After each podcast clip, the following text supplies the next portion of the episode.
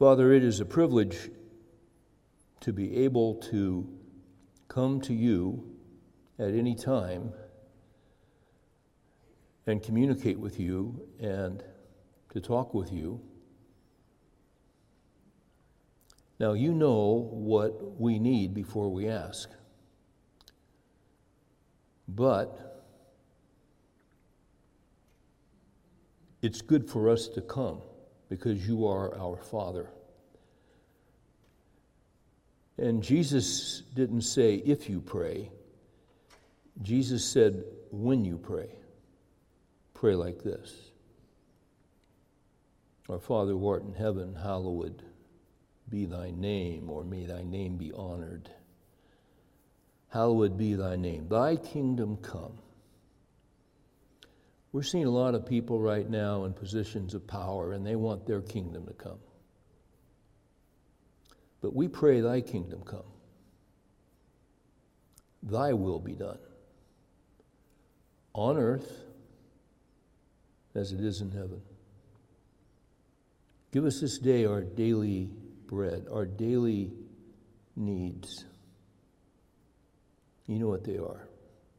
Give us this day our daily bread. And forgive us our debts as we forgive our debtors. Help us to forgive those who have wronged us, to not be poisoned by bitterness.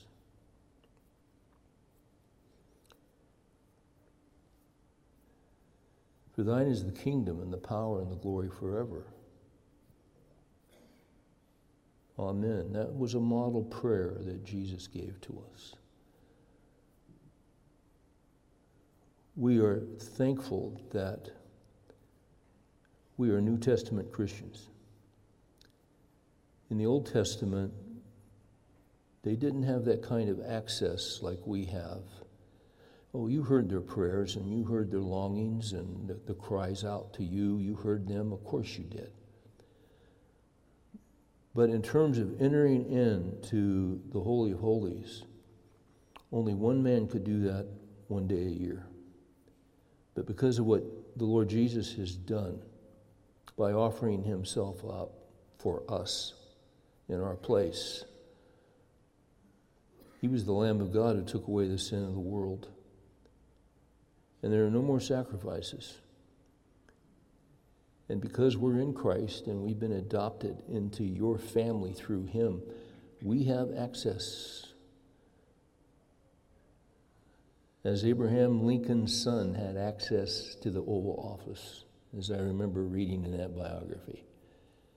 All those people were lined up outside to see the president. And that little seven year old boy just walked right past him and walked right in because you were his father. Abraham Lincoln was his father, and you're our father. So thank you that we can come to you, we can talk to you, we can cast all of our care upon you because you care for us. As we open the scriptures tonight, remind us of how great you are and how much you care for us. And that you've not left us to ourselves. We're not in this by ourselves. You've given us the Holy Spirit, you've given us the Word of God. Jesus is our shepherd. We are surrounded by believers that are committed to you. We're not alone. Grant us wisdom tonight for our circumstances as we open your book. And we ask these things in Jesus' name. Amen. Amen. So please turn with me to John chapter 4. We're doing our study. We're calling it The Lion Roars, which is interesting because in John, the Gospel of John, Jesus is referred to numerous times as the Lamb of God who takes away the sin of the world, but he's also known as the Lion of Judah. And the Gospel of John roars that Jesus is the Son of God. It, it roars that he is God. Tonight, as we make our way through the end of John 4, I'm going to do something I've never done before. Driving over here, I was thinking about this tonight. I think the first time I ever did a serious Bible study, taught one, I was 21 years old, a, group of college students, and uh, that was 50 years ago. I, I've taught a few times between then and now, and I'm going to do something tonight in this session that I have never done before. And what that is, is I'm going to give you two outlines. Now, this is going to be interesting because usually I have trouble getting through one outline. But I'm going to give you two outlines. And I'm going to give you two titles. And we're just going to kind of see how this works. But as I've been mulling this over this week, I, have kept going back and forth between two things, and I decided, well, let's just do both. So, let me give you the first title and the first outline. We're going to be in John 4, beginning with 43 down to 54, which is the end of the chapter. So, the title, my first title, is A Rich Politician with a Sick Son. The second title is A Rich Man Who Lost It All and Buried Two Wives. That is not in the text, but it's about a man named John Charles Ryle who died in 1900 but was a prominent evangelical Bible teacher in England in the 1800s, John Charles Ryle, uh, a tremendous biblical scholar. Not as well known as some others of that day, but he was a giant of the faith, a giant. I actually have 12 volumes on one of my shelves that he wrote during his lifetime on Scripture. He did a commentary on the Gospel of John. And his outline on this passage is so good and so applicable and so appropriate because of his life's story. I think you'll see how God uses hardship and adversity and setbacks and disappointment that mystifies us and stuns us and hurts us and crushes us for our good. Let's read this passage, and then I'll give you the three points of the first outline. Are you sufficiently confused already? I have that gift of confusion, spiritual gift of confusion. I don't think it's in Scripture, but apparently I have it from time to time. 43 of John 4. After the two days, what two days? Well, this is where context is important.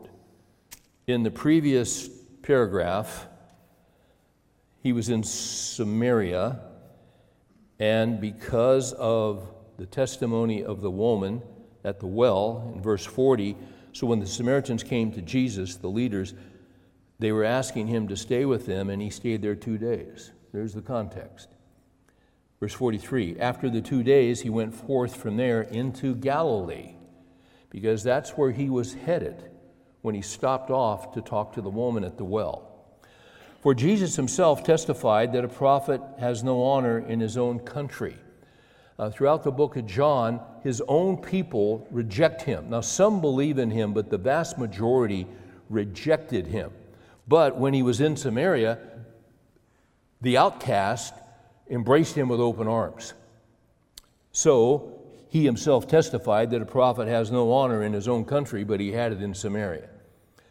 Verse 45 So when he came to Galilee, the Galileans received him, having seen all the things that he did in Jerusalem at the feast. So prior in John, he was in Jerusalem ministering. They had these different feasts. Three times a year, they would go to Jerusalem. And they saw the miracles and the signs and the wonders that he was doing, and he's coming to Galilee, and they received him because they wanted to see more miracles, as we will see in just a minute. Let me give you the first point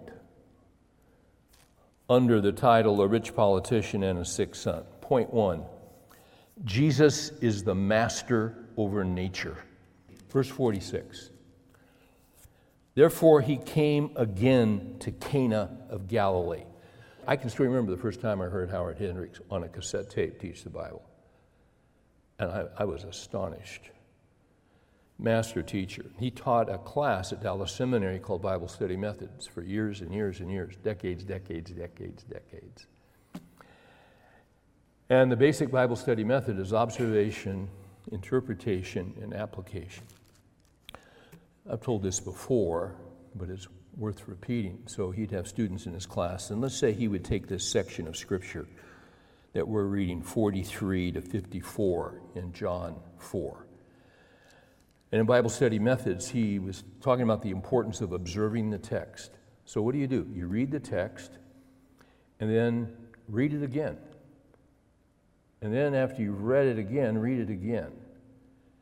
And then read it again. As the great theologian Yogi Berra once said, you can see a lot by looking.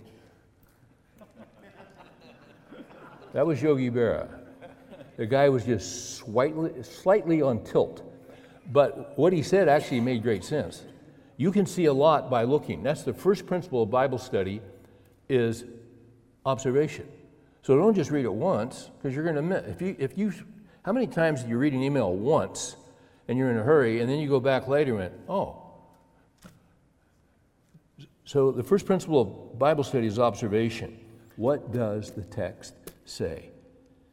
Our first point is that Jesus is the master over nature. Where do we get that? From verse 46.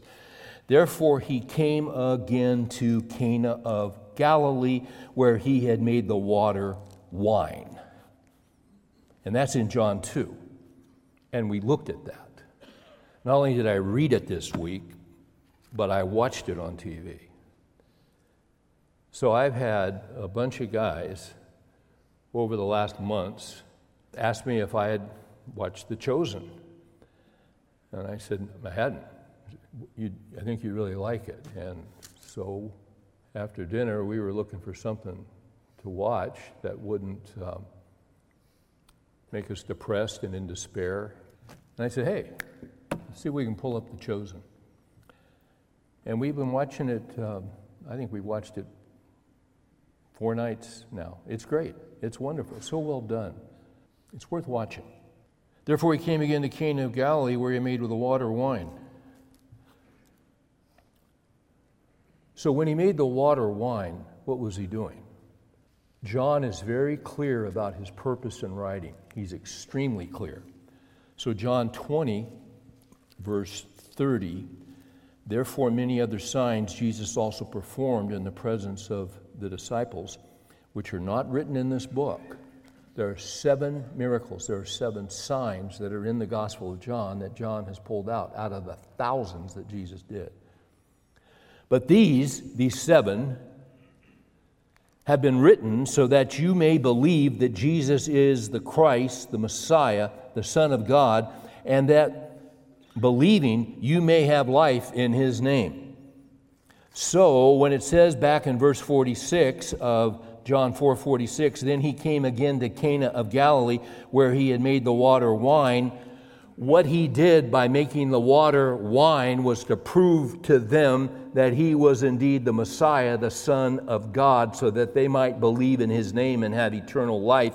And he demonstrated that by showing that he is the master over nature.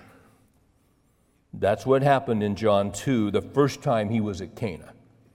Now he's back at Cana. And verse 46 and there was a royal official whose son was sick at Capernaum. Literally, there was a, a king's man, there was a nobleman. This, this particular man was a high ranking official under Herod, who was mentioned throughout the Gospels. Herod the Tetrarch, very high ranking, Therefore, he was a wealthy man.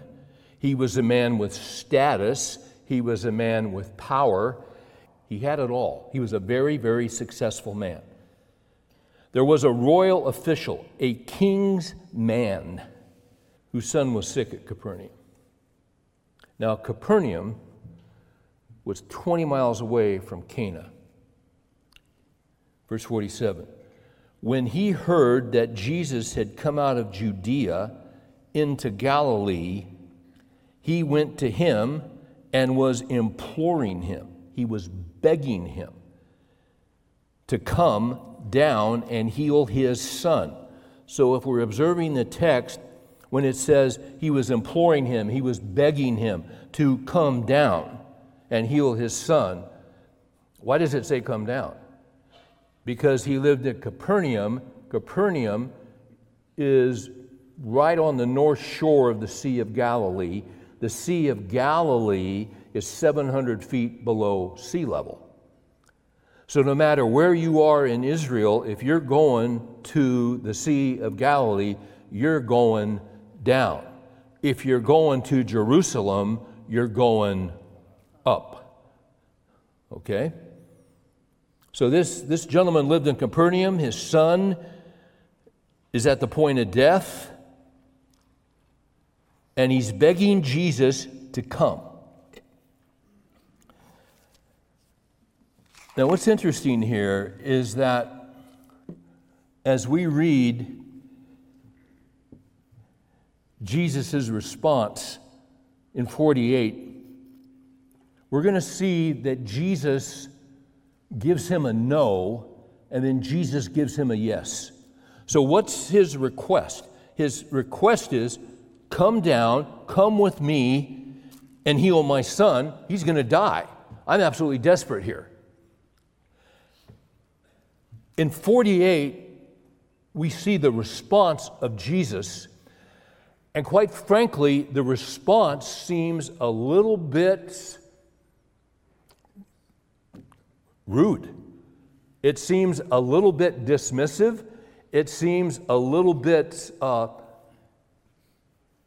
to be lacking in sympathy because his little boy is dying.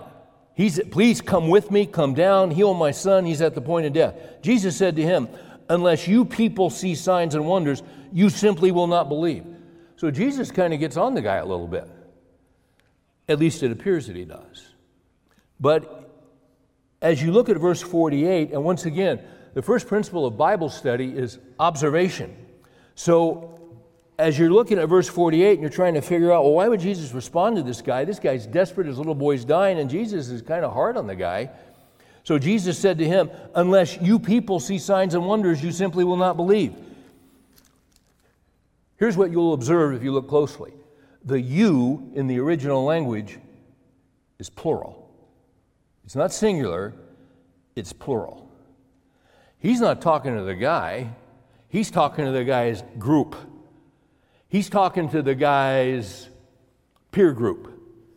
He's talking that I know who you are, I know what group, what demographic you were a part of, and Jesus knew what was in the hearts of men, and he had already experienced that particular group just wanting, not wanting him, not wanting to believe in him, but they wanted to see more spectacular miracles. They wanted to see some incredible things. They wanted to see him do works of power. That, that, that still happens today. People will run to those who say they are healers and they want to see amazing things done and they want to see this and they want to see that. Not necessarily that they're interested in the gospel. I've talked with people that have been to these certain meetings of faith healers, and after you talk with them for a while, it's really clear they don't understand the gospel and they don't know Christ. This still happens today. Jesus did the miracles to show them who he was. Only God can do this. And today we live in a time where a lot of the things that are said and done, and it's not that God God can still heal. God can heal whenever He wants to. But sometimes God heals, and sometimes God doesn't heal. Paul had a thorn in the flesh in 2 Corinthians 12, and three times he asked the Lord to remove it, and the Lord said, No. And Paul said, Well, then I'm running over here to this revival meeting because this guy will heal me. He says, That's your will, is that we always be healed. They, some of them might say that. That's not what Scripture says. God has the power but he doesn't always grant the request because sometimes he has another purpose in mind than our physical well being, a purpose that is more important than our physical well being. He wants to do something else that long term is more beneficial for us in our lives. It's amazing when you read great biogra- uh, biographies of great saints of God throughout history who have walked to the Lord. It's interesting how many of them had afflictions physically that the Lord did not take away, just like Paul. Three times I asked the Lord to remove it from me, and the Lord said to him, No, my grace is sufficient for you, for my power is perfected in weakness. What the Lord does at times in our lives is that He makes us weak so that we are aware of how much we need Him. When we're weak, it drives us to Him when we are strong, we tend to go on our own abilities. We tend to go on our own thinking. We tend to go on our own plans and objectives. And this is one of the things about prayer is that when we pray and when we make request in the Lord's prayer, our Father who art in heaven, hallowed be thy name. Thy kingdom come, thy will be done. Someone has said the prayer that is always answered is, Thy will be done. And Scripture also teaches us to pray, Not my will, but thine be done. What happens is we get in desperate situations. This man, this rich man, this rich politician, was desperate because his boy's dying.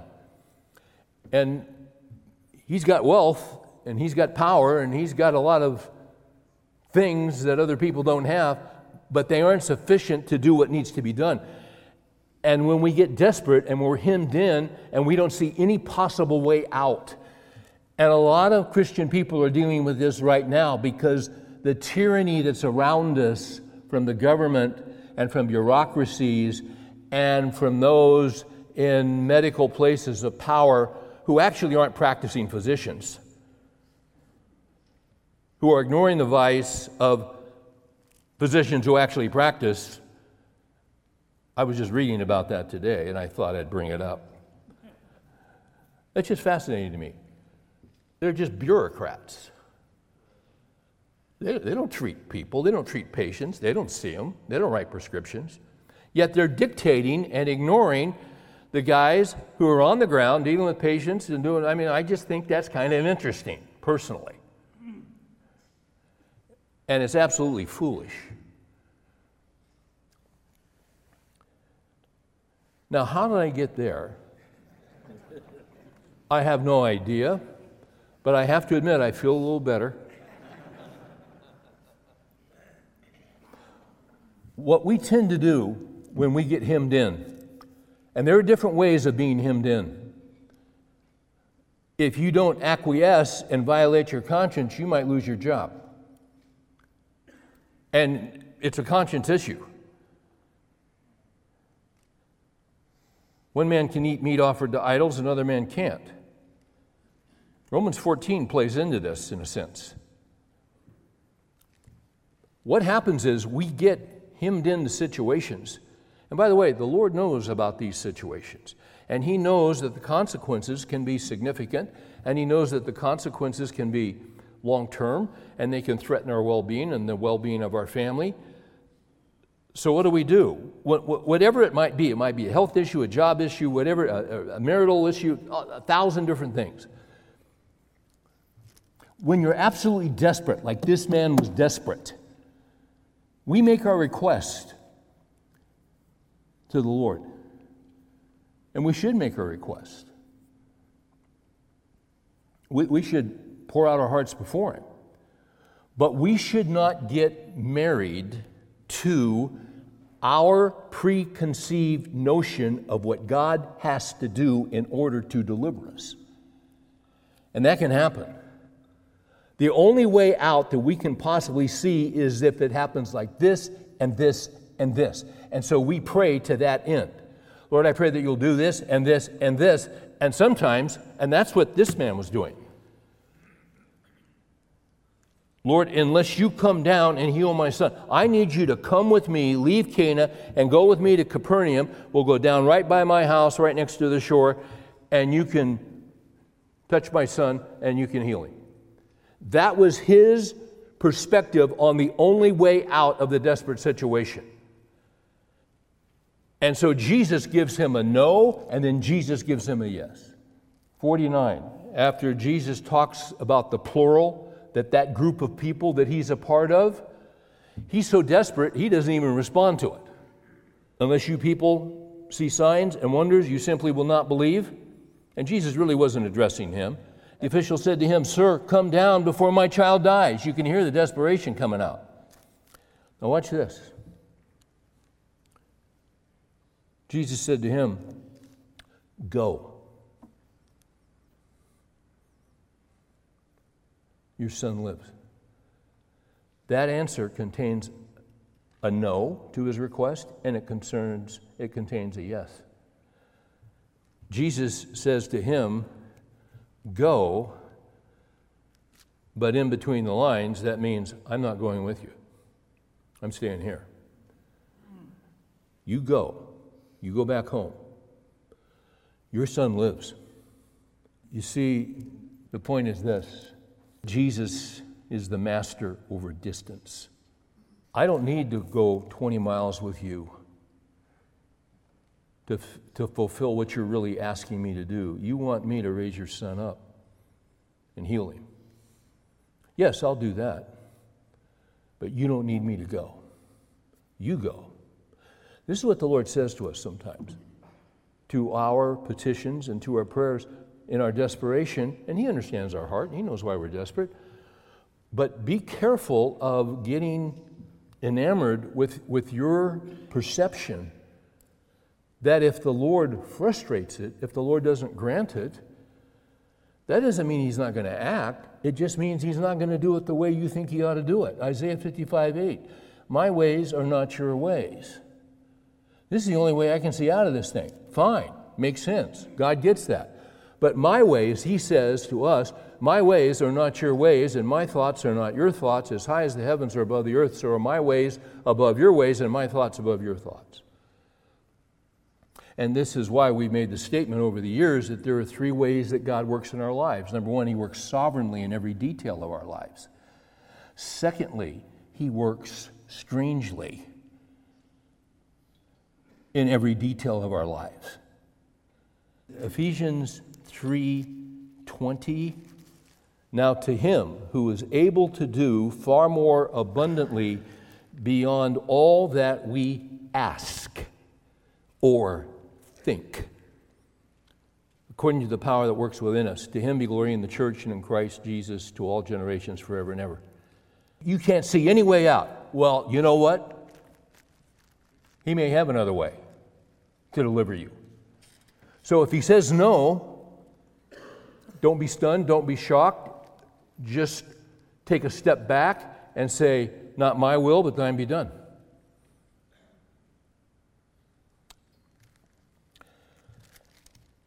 He's going to teach this man a significant lesson, just like he taught at Cana, which was the first sign in the Gospel of John.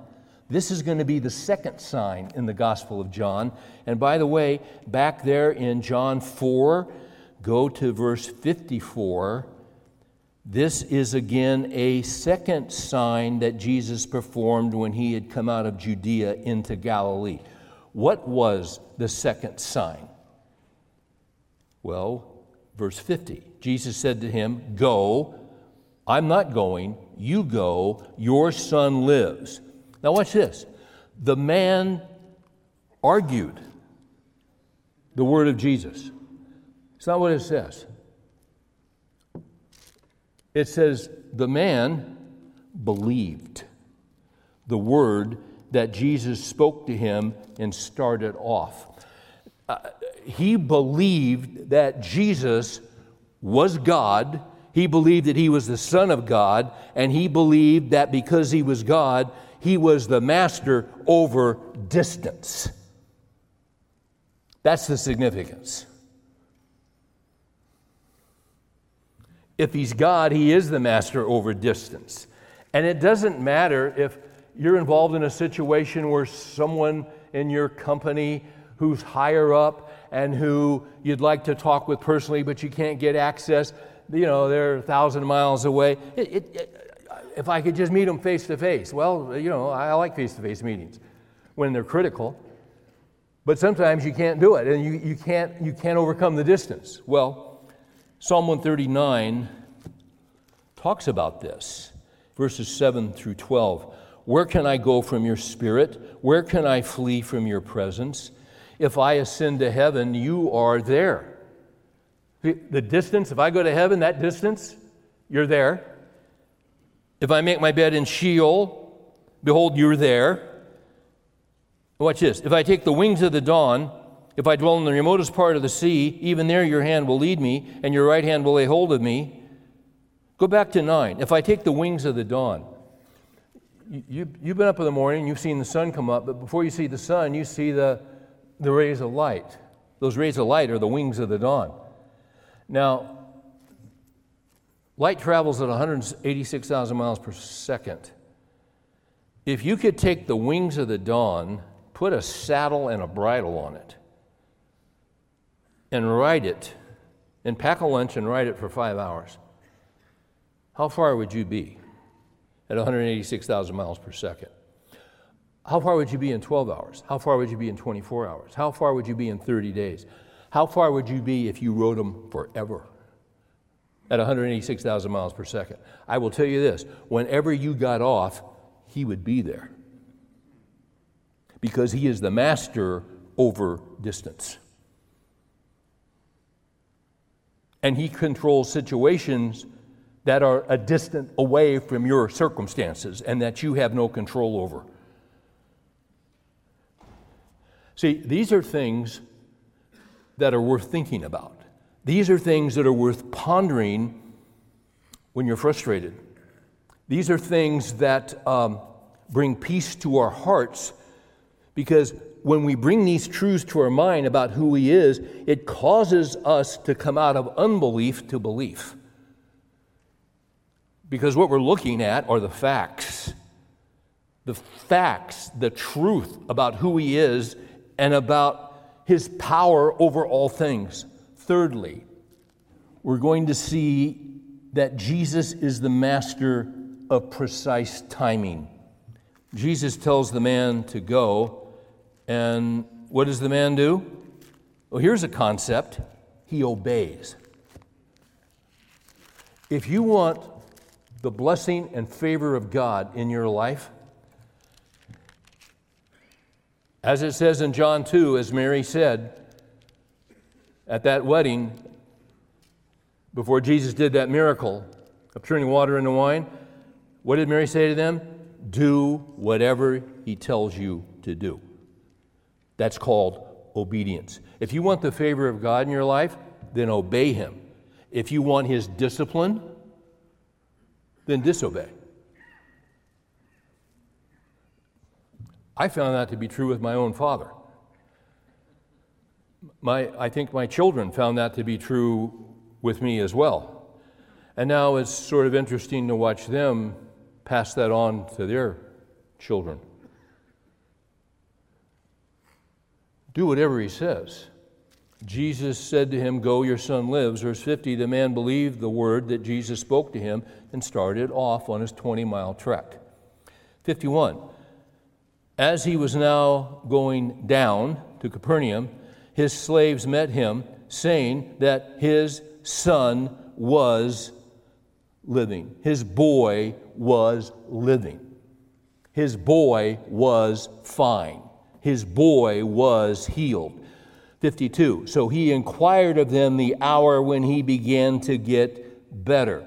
Then they said to him, Yesterday at the seventh hour the fever left him, 1 p.m.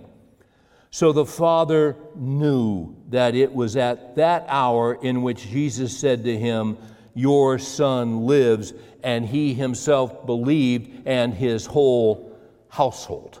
They all believed when he told them what had occurred, what Jesus had said, and the precise time when Jesus said it. Well, that's exactly when he said, Your son lives, your son's healed. You see, if he's the master over precise timing, and he's the master over distance, he's the Son of God. And we believe that he is the Son of God, which is the whole purpose of the Gospel of John. It's amazing how critical timing is, precise timing as we go through life. Hebrews 4:16. We find ourselves in situations where we're having trouble finding a way out. We're hemmed in by our circumstances. It's like a Red Sea experience. There are mountains on both sides. There's the sea in front of them, and there's Pharaoh's army coming, coming after them. God often puts his people in Red Sea experiences, and at the Red Sea, there was no way out. So then, what did the Lord do? He just made a way that was beyond anything they could ever ask or think. If you had a million years, you could not come up with the way that God will deliver you out of your circumstance. And if you've been walking with the Lord long enough, you've seen Him do this and you're astonished and you just shake your head, and what do you do? You praise Him and you thank Him and you give Him glory and you give Him honor. He still does this. Hebrews 4, verse 15 For we do not have a high priest who cannot sympathize with our weaknesses. He sympathized with the weakness of this man, this rich politician, but one who's been tempted at all things as we are, yet without sin. Now, watch this. Therefore, let us draw near with confidence to the throne of grace so that we may receive mercy and find grace to help in time of need. At the Red Sea, they had a little bit of a need. Where you are right now, you might have a little bit of a need. And if the Lord doesn't come through and grant you mercy and help, you're pretty much finished. You're pretty much dead in the water. But as Ray Stedman used to say, resurrection power always works best in a graveyard. I love that phrase. you're going to go through life, and there are going to be some times when you think you're done, you think you're finished, you think you, you're over with, you think it's, it's, it's it, your best days are behind. It's, and maybe it's your own fault, maybe it's somebody else's fault. Doesn't matter. It's over. It's done. You're dead in the water. But resurrection power always works best in a graveyard. You could translate this, verse 16 let us draw near with confidence to the throne of grace that we might receive mercy and find grace, watch this, for a well timed help. Well, see, that's not a problem for the Lord because He's the, he's the master of precise timing. Manna for 40 years was precise timing. God never missed in 40 years, had 2 million people to feed. He never missed. Here's outline number two. And here's the second title A rich man who lost it all and buried two wives. Here is a book called Faithfulness and Holiness which is a biography that J.I. Packer wrote about J.C. Ryle, R Y L E, John Charles Ryle. J.C. Ryle was born in 1816 and he died in 1900. Uh, here is J.C. Ryle's commentary, volume 1, on the Gospel of John. J.C. Ryle has a remarkable story, and I'll, I'll just sum it up for you as best I can. He was born into a family in England of great wealth. great wealth. We're talking Downton Abbey. We're talking a thousand acre estate with a great house, huge house, stables, servants, footmen, butlers. Just think, just think Downton Abbey. All that it took to maintain and run that great estate, that's what he was born into. He was of the gentry of the Victorian era when they had the different classes. He was at the very, very top. Great wealth, he was a great athlete, went to Oxford. He's still one of the greatest athletes in the history of Oxford to this day. Some 150, 170 years later. Phenomenal athlete, great athlete. He was a great scholar. One of those guys at the very, very top of his class. He was the whole package. He had a great future ahead of him. No doubt he would be a leader in Parliament. And at the age of 25, and Packer tells the story in the second chapter on Ryle's life. The first chapter, the title is A Great Man. The second chapter tells about his conversion to Christ towards his last year at Oxford and the second chapter is called A Great Sufferer. What happened to Ryle is that his father declared bankruptcy in 1841. Now, he was the oldest son, he was set for the rest of his life. He had a guaranteed income of 15,000 pounds per year, which back then was astonishing money. He was set for the rest of his life. He was born with not a silver spoon, he was born with a whole bunch of silver spoons. I mean, this guy was set. But his father, after he came to Christ, shortly thereafter, and he wrote an autobiography not to be published for the public, he wrote it for his children because he wanted his children to understand some of the story of how God worked in his life. Because he was born into great wealth, yet he lost it all in one day. He said in the biography, it would perhaps, in the autobiography, it would perhaps be impossible to give any correct idea of the stunning violence of the blow which the ruin inflicted upon all. We got up one summer's morning with all the world before us as usual and went to bed that same night completely and entirely ruined. The immediate consequences were bitter and painful in the extreme and humiliating to the utmost degree. The creditors naturally, rightly, and justly seized everything, and we left with nothing but our own personal property and our own clothes. Our household was of course, immediately broken up men servants, butler, under butler, footman, coachman, groom, housekeeper, housemaids, etc., etc. Henbury, the thousand acre family home since 1837, which Ryle loved, was sold, and Ryle himself stayed on for the most trying and miserable six weeks I've ever had in my life to help his father wind up his affairs. He never got over this. Later, he says he thought about it every day of his life. Now, he got over it in terms of understanding the plan of God and the will of God, but it was so deep, it was such a wound.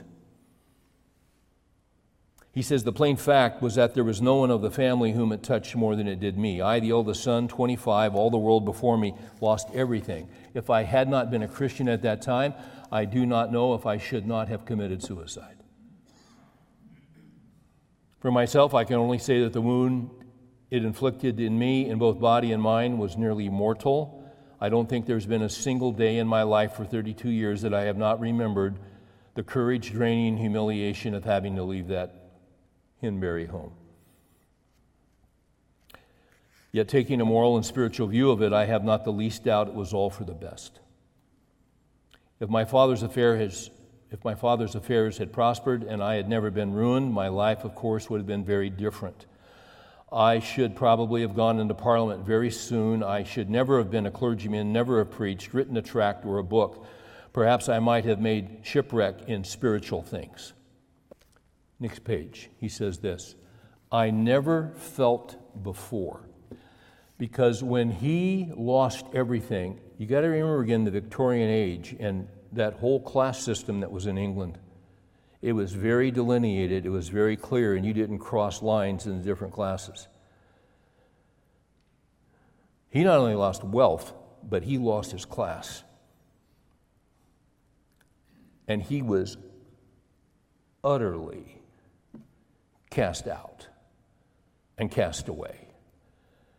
And his Oxford network and his good old boy network and all of the, it was all over. It was all gone. He was an untouchable. I never felt before what a miserable thing it is for a man to be first rich and then poor. Those only who have been rich till they were 25 and then become poor can comprehend what endless mortification your circumstances entail upon you. He winds up going in ministry because it's the only job that's available to him. Back then, you just didn't go do or pursue something. Many went into the ministry who were not believers in Christ. He was a believer.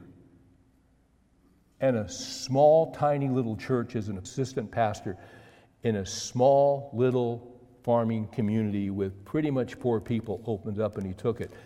And that was his life from there on out. Then he gets married. He had a promotion finally, got enough money where he could support a wife. He got married. She had some children. She immediately got sick. For years and years, she was sick. He was caring for her, caring for the children, and then she dies. He grieves and grieves. Several years later, he meets another godly woman he marries her. They have children. Now he's got five kids. That wife gets sick. He's nursing her, raising the kids by himself, and then she dies. What's that book that is so popular, Your Best Life Now? I need to read that book. You know who needed to read that book? Was J.C. Ryle. He would have laughed at that book. You know who else would have laughed at that book? Job. You know who else would have laughed at that book? The Apostle Paul. I'll tell you who else would laugh at that book any Christian that is familiar with the New Testament. Because your best life is never going to be now. Your best life is in the next life. But the Lord had a plan for Ryle. And God began to raise him up, gave him a third wife who survived his death. And then the Lord began to use him. And he was made the Bishop of Liverpool. Liverpool was an industrial city. Uh, he, he was a Bible believing Anglican, and not all Anglicans were Bible believing. That's t- true today. There's a remnant that are. He was he was a warrior for Christ. And Liverpool was blue collar, it was low income people, it was an industrial town, a lot of poor people. And Benjamin Disraeli appointed him to be the bishop of Liverpool. And those people loved him. And you know why they loved him? They loved to hear him preach. Because he related to them. He understood them. He knew what was in their heart. Because you see, he who was born into wealth, he knew what it was to be poor. He knew what it was to have sickness in the home. He knew what it was to try to juggle the responsibilities of life until you can't even think straight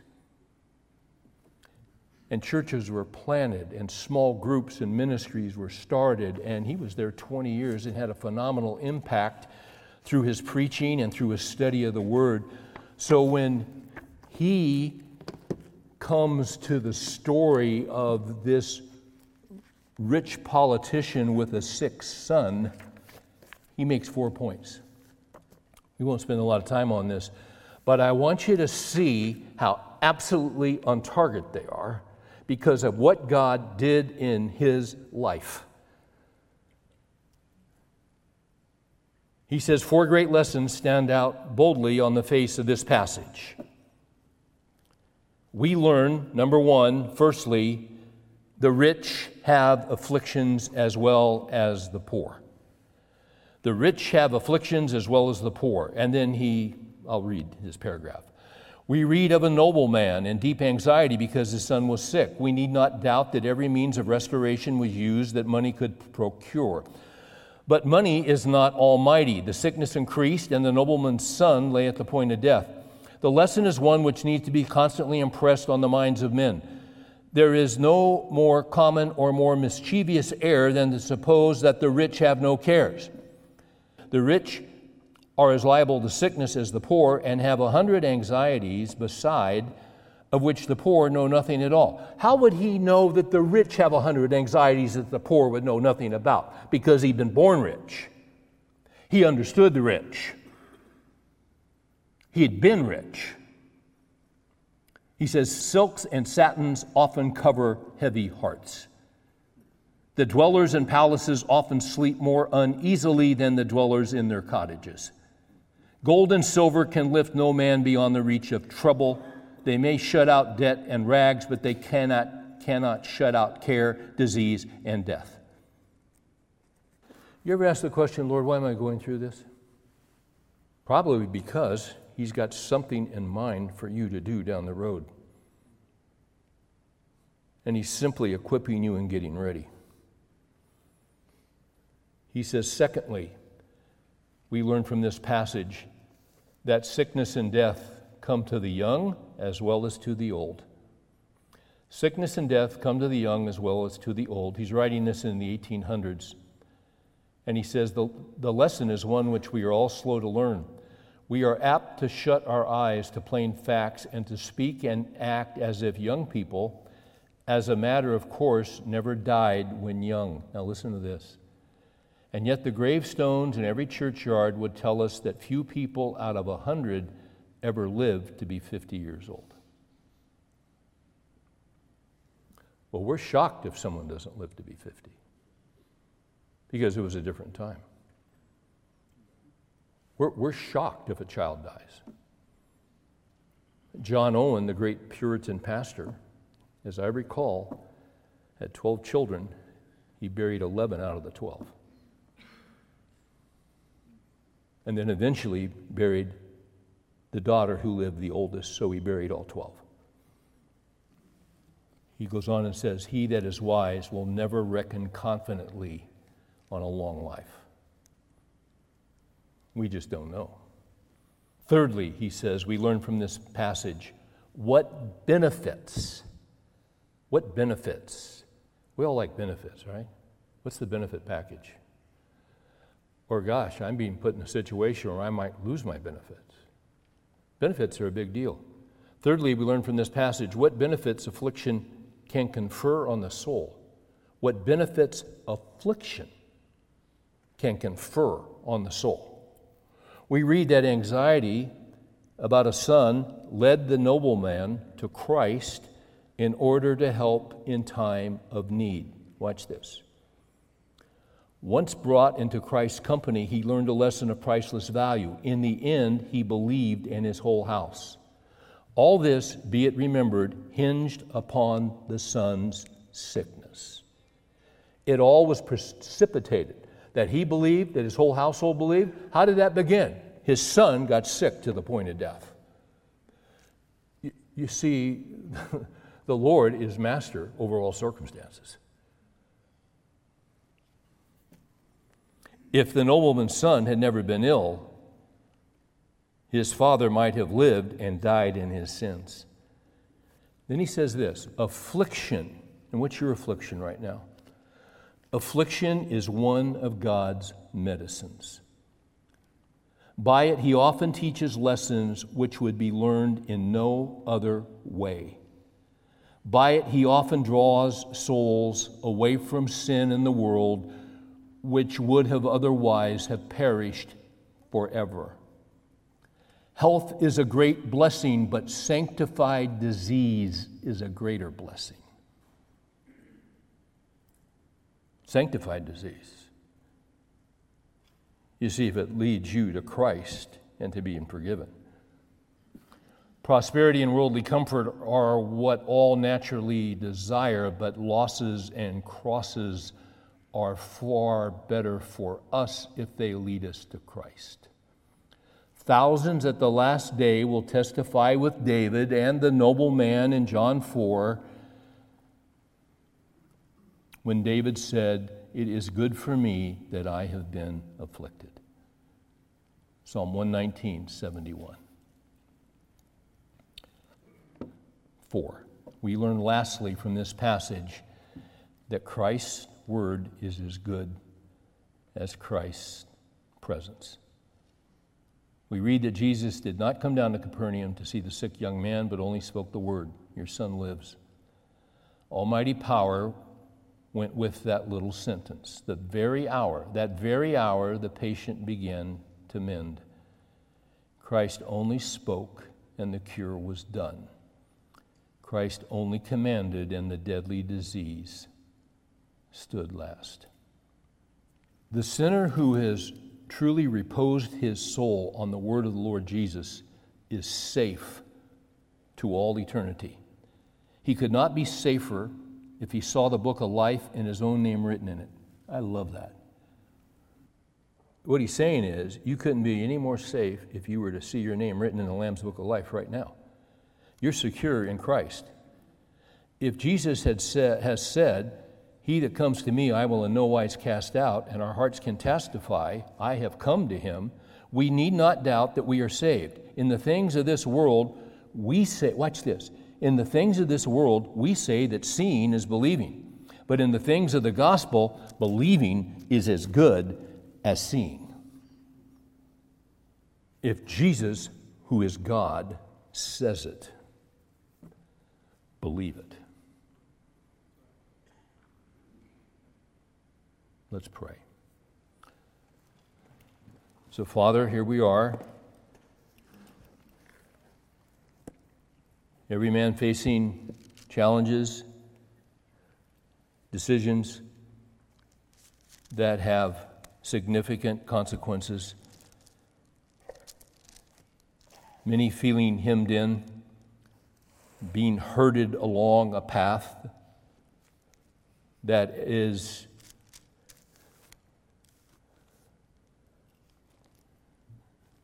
ignoring the liberties that have been granted in this country from the beginning. But our trust is in you. David said, My times are in your hand. He said, The Lord will accomplish that which concerns me.